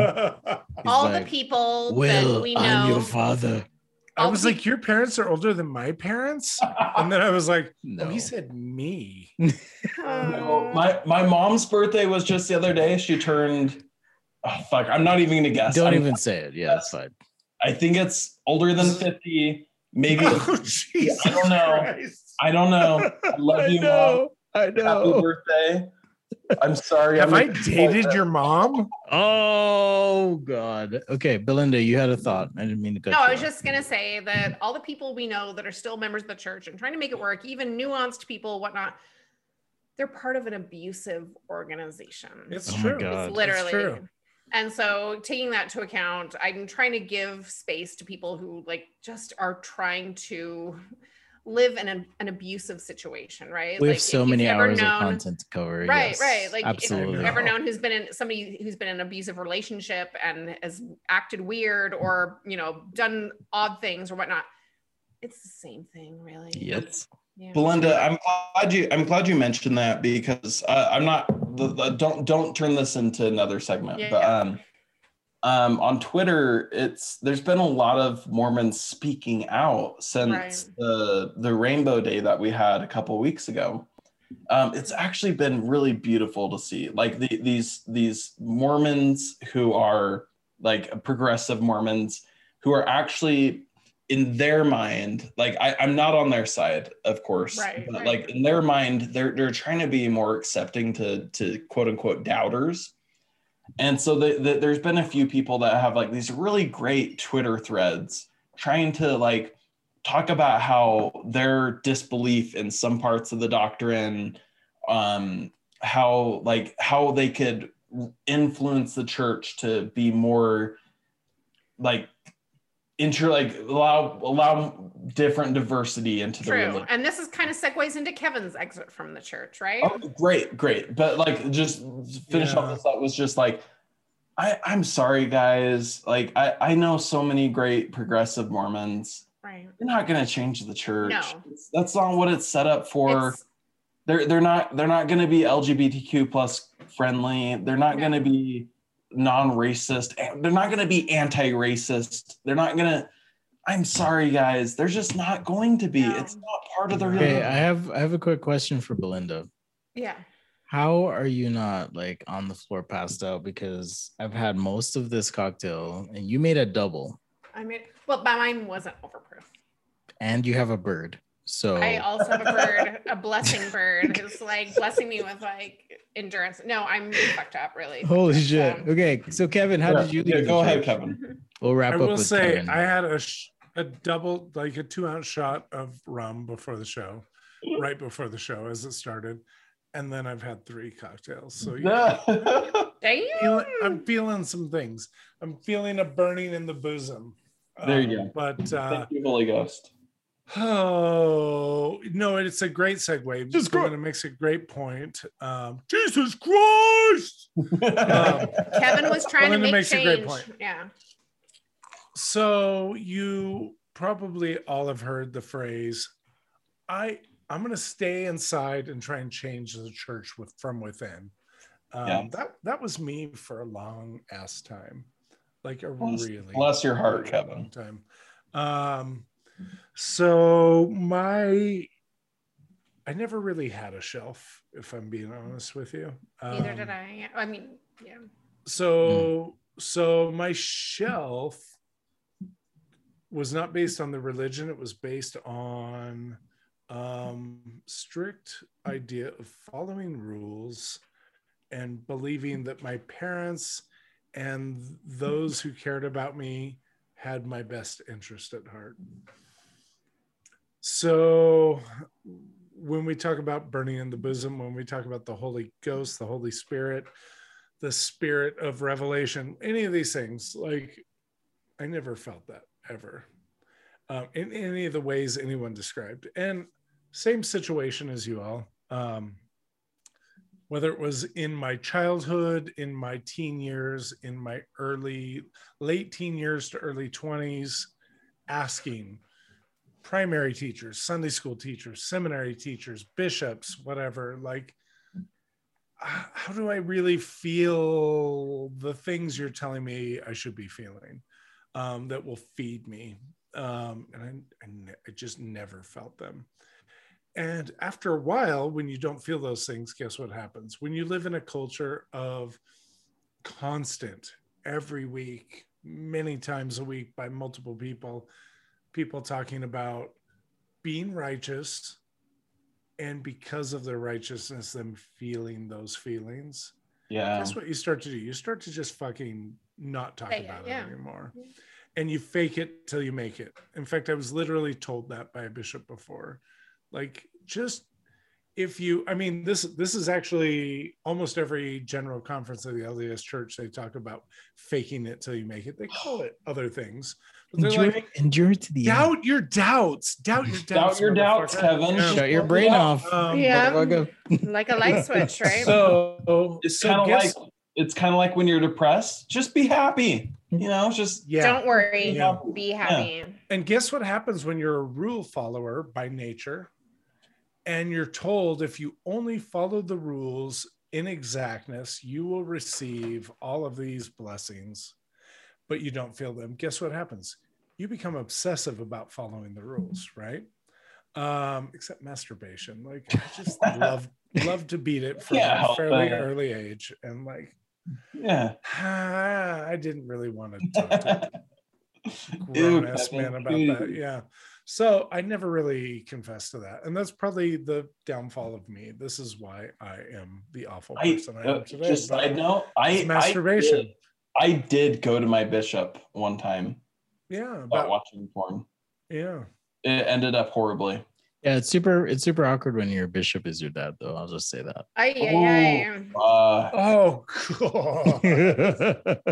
I'm telling you, man. Oh boy. Yeah. So here's the thing. I followed all the rules except for masturbation.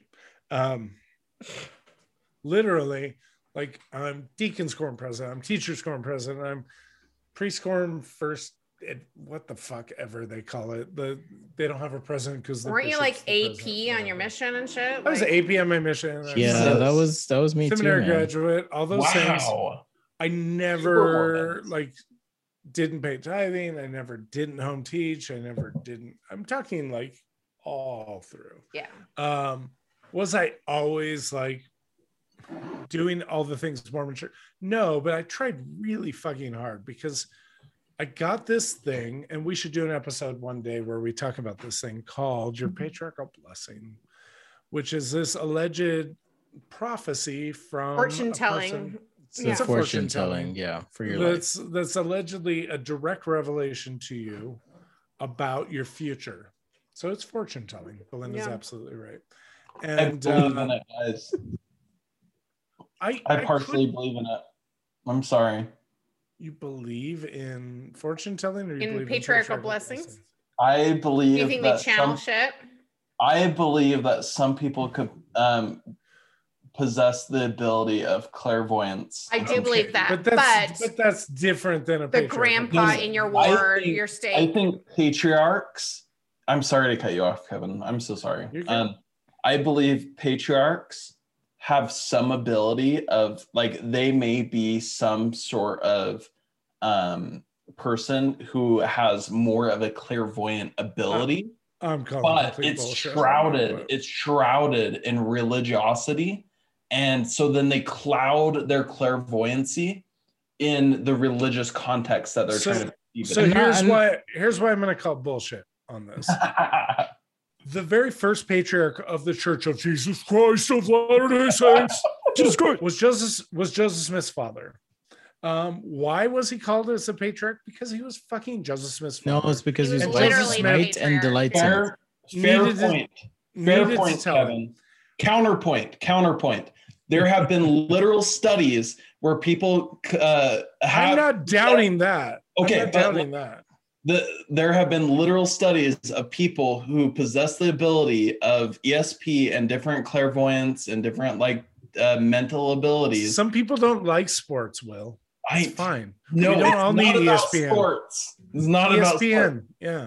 No, ESP, not ESPN. Extrasensory perception. Yeah. Exactly. People do possess those abilities. It is a proven fact. I am not arguing that in one bit. What I'm saying is we're on the same page. I've literally seen how callings are made within the church, both at the patriarch level, which at one point in time, not so much anymore, was a very, very prestigious, semi-prestigious at best now, but fair enough. I accept your preference. If you're old and if you're seemingly wise because you're blind or you're super old or you I'm serious. No, seriously. I'm dead fucking serious. Or you have a weird haircut. It's that random. They have all the weird. What I'm saying, whether ESP or clairvoyance or any of these things are real, tying that to the patriarch calling in the LDS Church is not relevant. Fair enough, Kevin. In my opinion, I will give you that. I agree. So got this, especially as you start comparing patriarchal blessings, which I don't even know where mine is. We should compare. Friends out there, please feel free to send us your patriarchal blessings and your temple names. We would love them. But that being said, my patriarchal blessing told me how I was going to have angel visitations and how I was going to have revelations and all these fucking things. But what is an angel, Kevin? What is an angel? I was fucking terrified of that shit. Mary Ann Angel? Maybe. Maybe they were just talking about Belinda. Or maybe the TV show Touched by an Angel. Michael Landon could touch me all day and all night. No, that was Highway to Heaven. Touched by an Angel was that late Irish lady.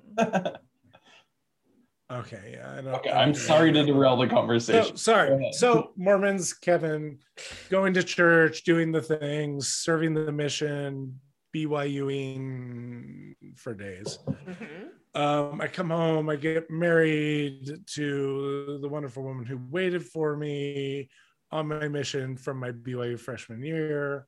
Life's good. We're having a good time. We're doing the things.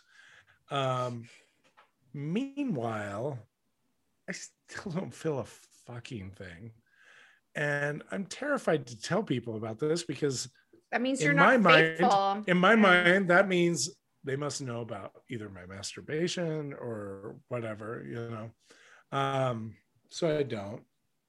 So I just keep trying harder, doing more, do all my home teaching, and call the elder quorum president the week before the month's over and say, who didn't get home taught? How can I help? Can I home teach some people that aren't going to get home taught? Like all of these things.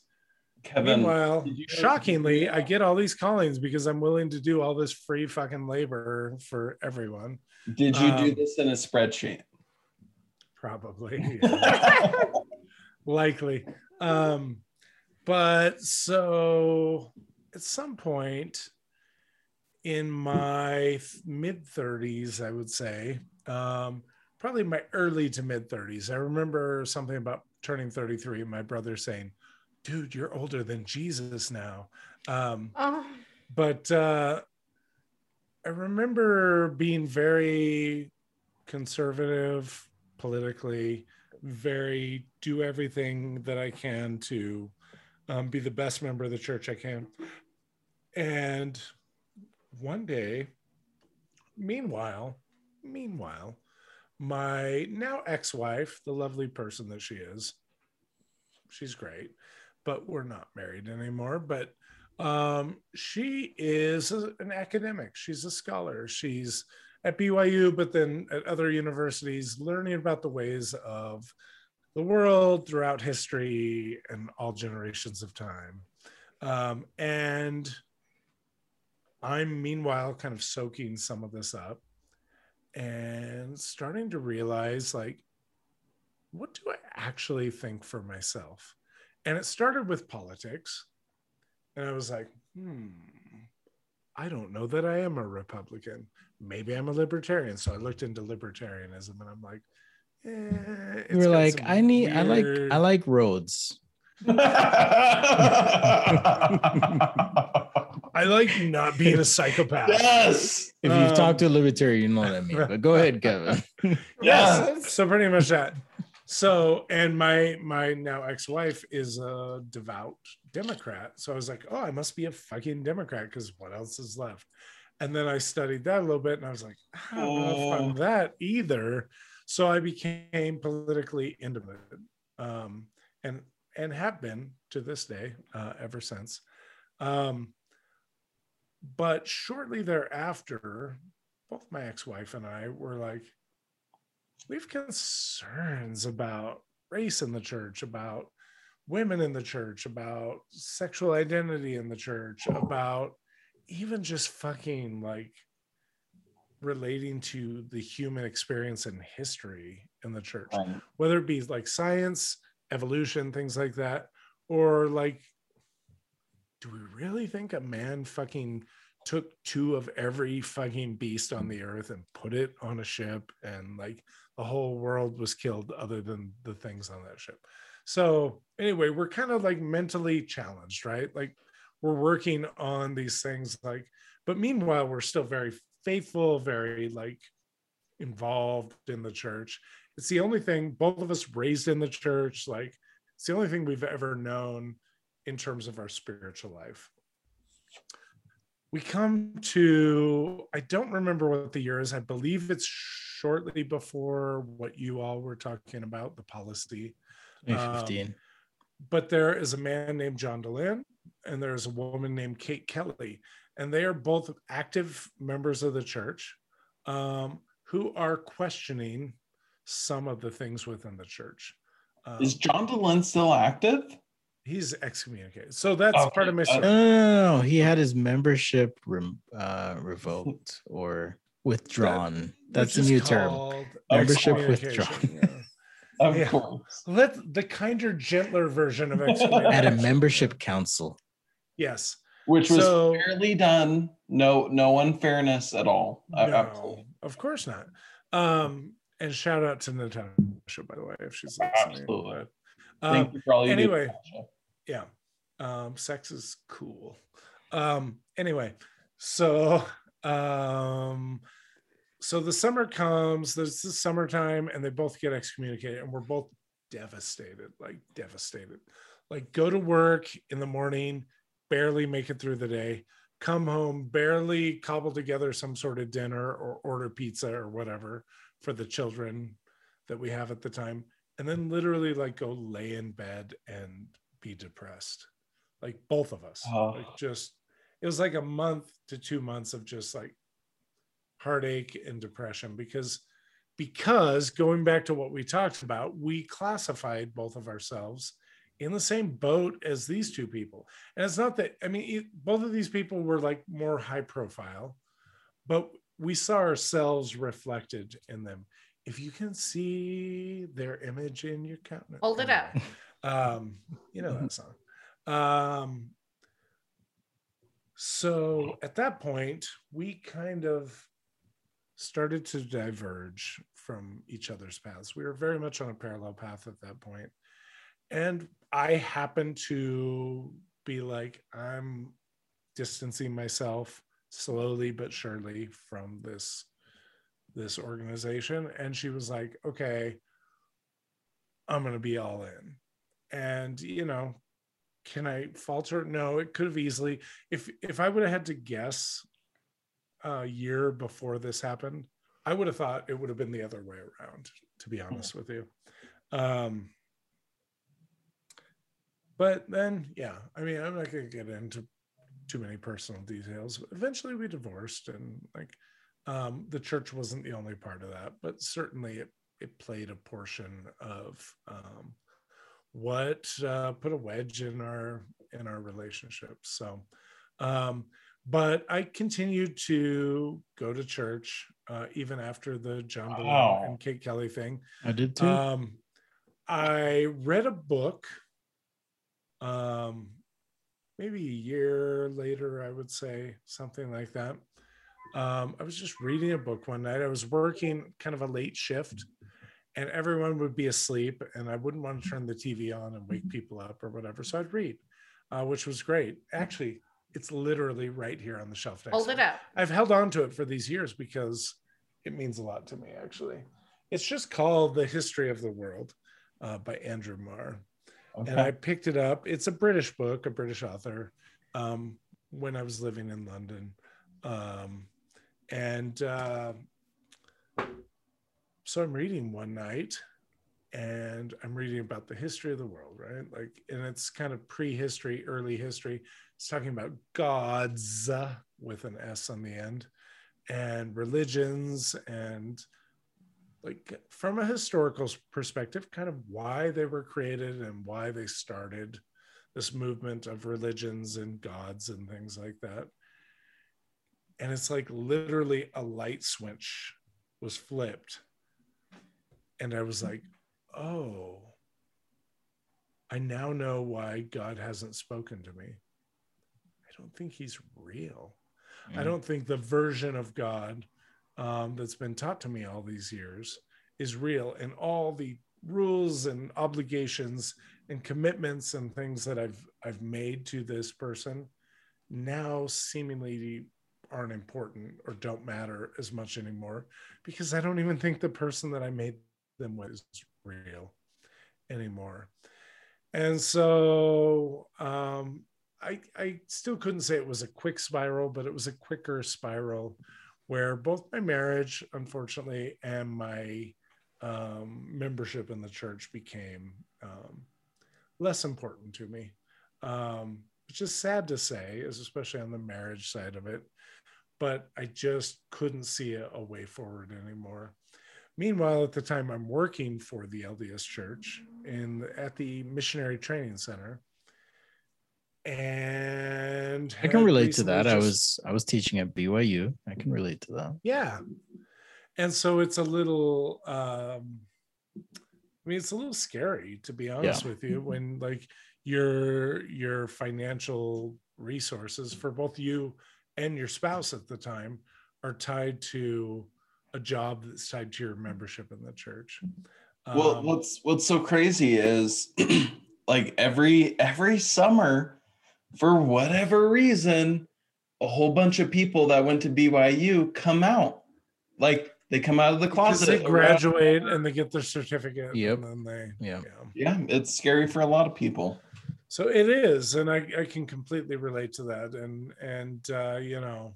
And for some people, their pension is even tied to it. Like, you can't mine is. Be yourself. My small pension that I had is no more. Yeah. Your ability to live your truth is contingent on, okay, do you want to lose your pension, your benefits, or do you want to be yourself? Do you want to be true to yourself? Up. Yeah, it's fucked up. So I'm finishing off the story here, and it does tie back to all of your story. So I'm sitting in a general conference of the LDS Church, the twice a year meeting that they have for everyone. No, sorry, it's the week before that. It's the Sunday before that. I'm in sacrament meeting, and I get a message from my wife at the time who says, "Why are you here?" I'm like, "We came to church together. What the fuck are you talking about?" Like, and she's like, "No, why are you here? You seem so angry." I was like, "What?" And she's like, "You're making faces like every time someone says something." And then I realized she's absolutely right. Like, like when you're so hungry or you're so tired, like everything just bugs you. Everything just, I was mentally just exhausted, mentally hungry for something that meant something to me. Mm-hmm. So she said, "Why don't you just leave?" So I did. So I walked out the building. I went for a walk for a couple hours. We talked later that night, and she was like, "Why don't you take a break for a month?" Because literally up until this week, I'm there every week. I'm serving. I'm doing whatever they ask of me. I'm paying the fees. I'm, doing all the things. And I said, "I think that's a good idea." So the following week was General Conference week. And she's like, "Oh, we don't even have to watch General Conference. It's fine." Like, and literally by 1 week later, that Sunday evening, I let her know, like, "I'm not coming back." That's interesting. For me, it was, I remember being asked the same question. Hey, or not even asked the same question, but along the same lines. You don't have to be here. If you seem uncomfortable, because I would go and just have panic attacks and just rock back and forth in the pew because I was struggling so much. And my wife at the time was like, "You don't have to be here." But at the same time, I didn't want to play into the stereotype, which admittedly is part of the Mormon church, that Black people are unreliable, unfaithful, not hardworking, all this stuff. And if I stopped going all of a sudden, I was going to be that thing, that person, the caricature of Blackness for them. And I was like, "Nope, I don't want to do that." That's not what I'm going to do. If I'm going to do it, it's on my own terms. And it's not going to play into your narrative.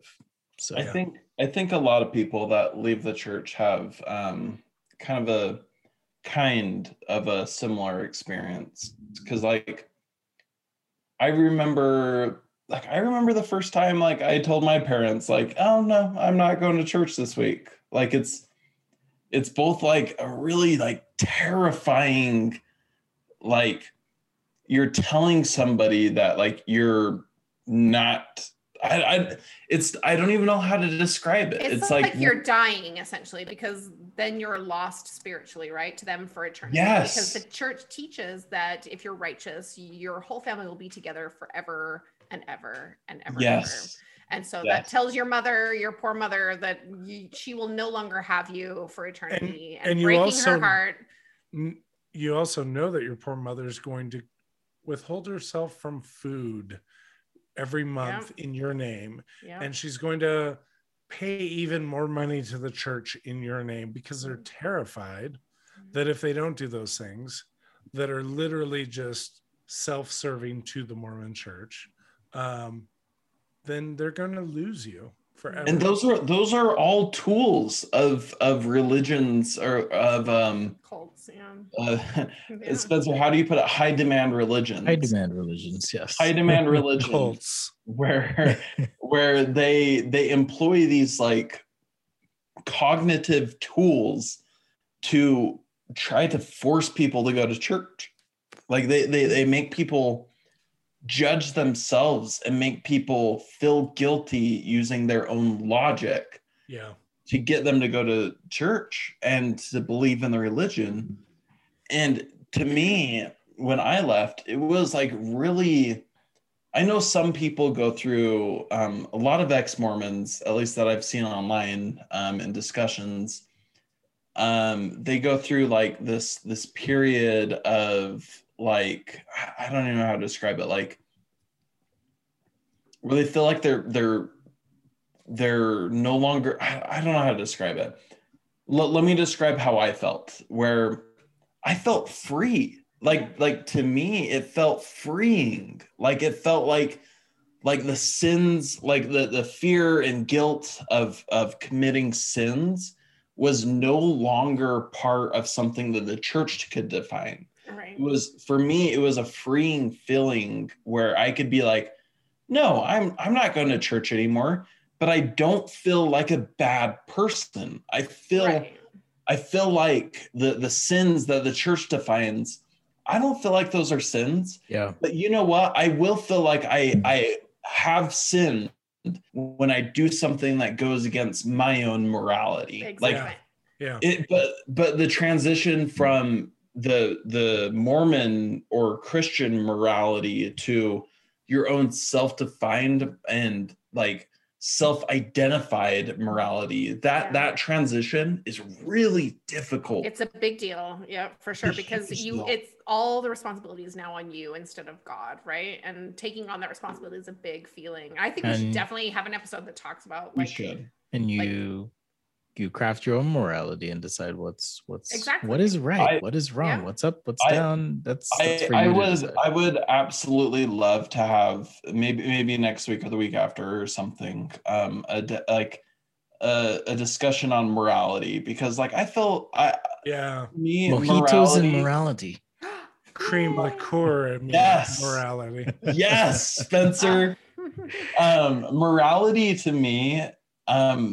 I won't get into it, but like I subscribe more to like the like Buddhist like karmic. Yeah, like, and I definitely take a more relativistic. Relativistic. That's a much better term. Yeah. We all came into each other's lives in different ways. It's been beautiful. We're gonna wrap up here, but. Yes. Certainly we welcome your questions. If you're like, hey, wait a minute, tell us more about this or that. Oh, and tell us your stories. Tell us how you left the church. We would love to hear about it. We would love to hear that. I've had several people message me asking me how about, cause they knew I had left the church, but they didn't know that I was a member of the church originally. And they asked like how I exited the church. So please share your stories. I would love to hear that. Absolutely. I think one of the great things about stories is it kind of normalizes the experience, because it is a normal thing to grow and develop and change your mind and, come into your own belief or point of view about reality and the world. Kevin's going straight for the room. And if you need to send it in a private message and you don't feel like sending it in a public comment on one of our absolutely posts, feel free to do that. Yeah, totally fine. Send us a message. Yeah. But you know what? You're not alone. You know what? Subscribe. I was gonna say, speaking of posts, you can find us on YouTube. Just search for Thirst Impressions. Hopefully, you'll see us pop up with the beautiful blue thumbnail. On Instagram at Thirst Impressions Podcast, I believe. And let's see where else. Thirst Impressions, I'll show, and of course the Twitter at ThirstPod. The Zuck.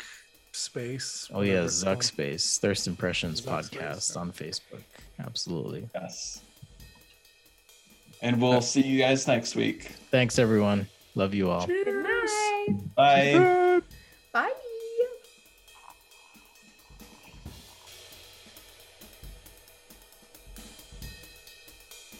Belinda, that pineapple was amazing. How did that happen? I know. When Spencer said that, I was like, oh. The Holy Spirit guides. Long and thick down to the root. Oh my God. We were at a friend's house last night and what was said? And the kid said, oh, I have a piece of meat you need to salt. Little 10-year-old kid. I remember my first dirty joke that I heard in elementary school, and I repeated it to my little sister. So this girl went on this date with a guy. He had a date coming up, and he didn't have a tie to wear on their date. Yeah, obviously you have to wear a tie on a date. And so, but he had a really long penis. And so he took his penis and he tied it around his neck in a bow. And then they went to the movies, and she was feeling flirty during the movie. And she started playing with his tie. And then there was an announcement over the loudspeaker that said... And then his tie got hard and he killed himself. No, even better. The loudspeaker choked him out. Somebody came on the loudspeaker and said, "Well, the people on the front row, please stop throwing ice cream at the screen."